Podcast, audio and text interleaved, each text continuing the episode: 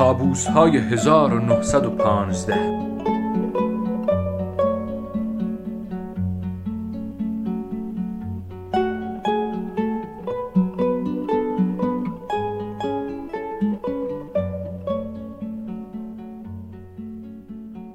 به اطرافتان نگاه کنید.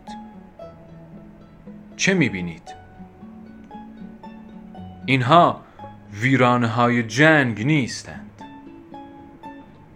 اینها ویرانه‌های ذهن ماست. به اطرافتان دقیق نگاه کنید. این همان شهری است که برای آیندگان به جا گذاشته اید. باز هم به اطرافتان نگاه کنید. من برای جنگ شرمسار نیستم. من از آنجا شرمسار آیندگانم که تنها ویرانه ای که با مرزها و سنتها و فرهنگهای من به اسم تمدن به خورد یکدیگر داده ایم را برای آیندگان به جا گذاشته ایم. مرزهایی که آنها حتی نخواهند دانست که کدام سوی آن باید بایستند،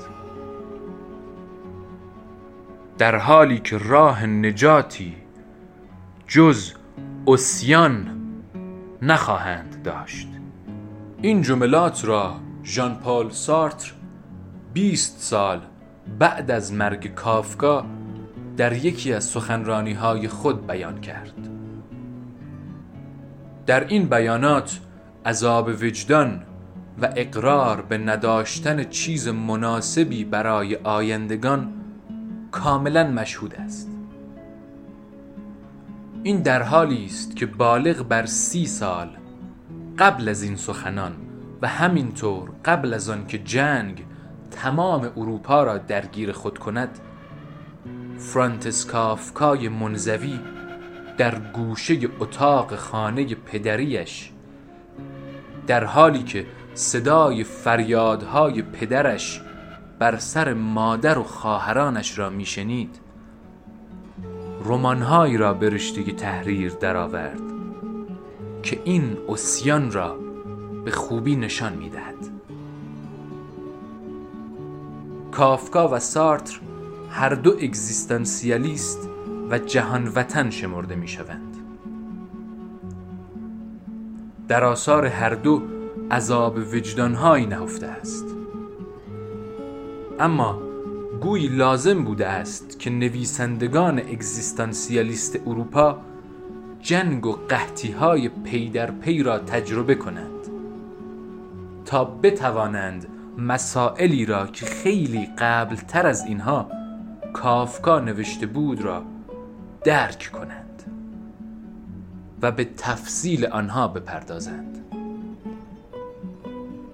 رواج متون پوچگرا در نویسندگان اروپا وقتی شکل گرفت که آنها سایه تیره جنگ را بر روی شهرهای خود دیدند و دریافتند که این شهر دیگر شهر نخواهد شد،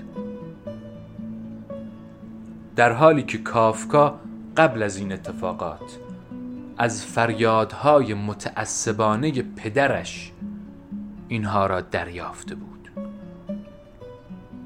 گویی کافکا بدون آنکه بخواهد خشم فروخورده جامعه اطراف خود را درک کرده بود و این احساسات را در آثار خود منعکس کرده بود. اما کافکا چگونه به این درک عمیق از وضعیت جامعه خود رسید؟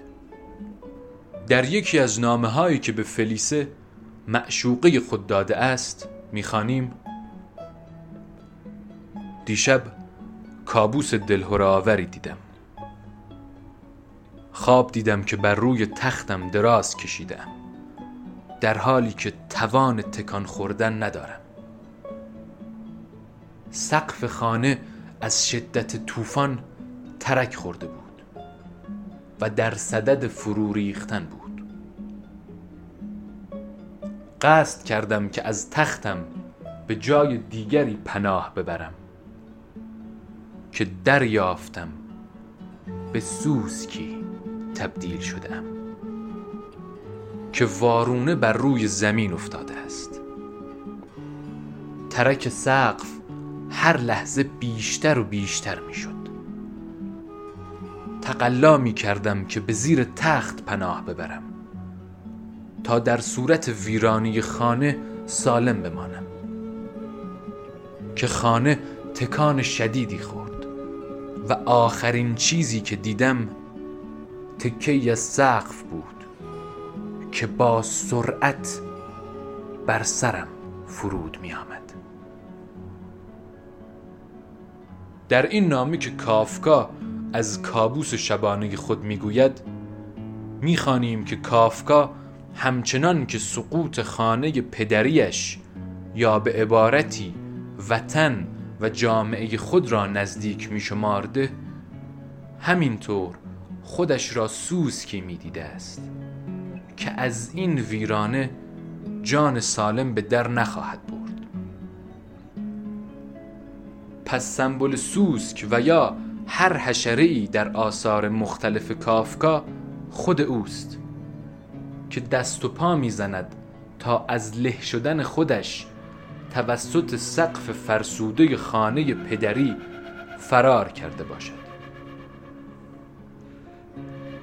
این سوسک به بهانه نجات از خانه فرار می کند تا به آرمان شهرش برسد. اما در مسیر همین آرمان شهر در می یابد که هر جا که او باشد فرقی نمی کند. در هر صورت او یک سوسک است. به عبارتی کافکا دریافته بود که جامعه اروپا در حوالی 1915 میلادی در آستانه جرقه بزرگی می باشد و راه اجتناب از آشوب و اصلاح امور را در کوچکترین و اصلی ترین عضو جامعه، یعنی مردم، و در مقیاس دقیق تر طبقه متوسط یا همان سوسک می دانست. سوسکی که نه به اندازه مورچه ها کوچک است و نه به اندازه فیل ها بزرگ،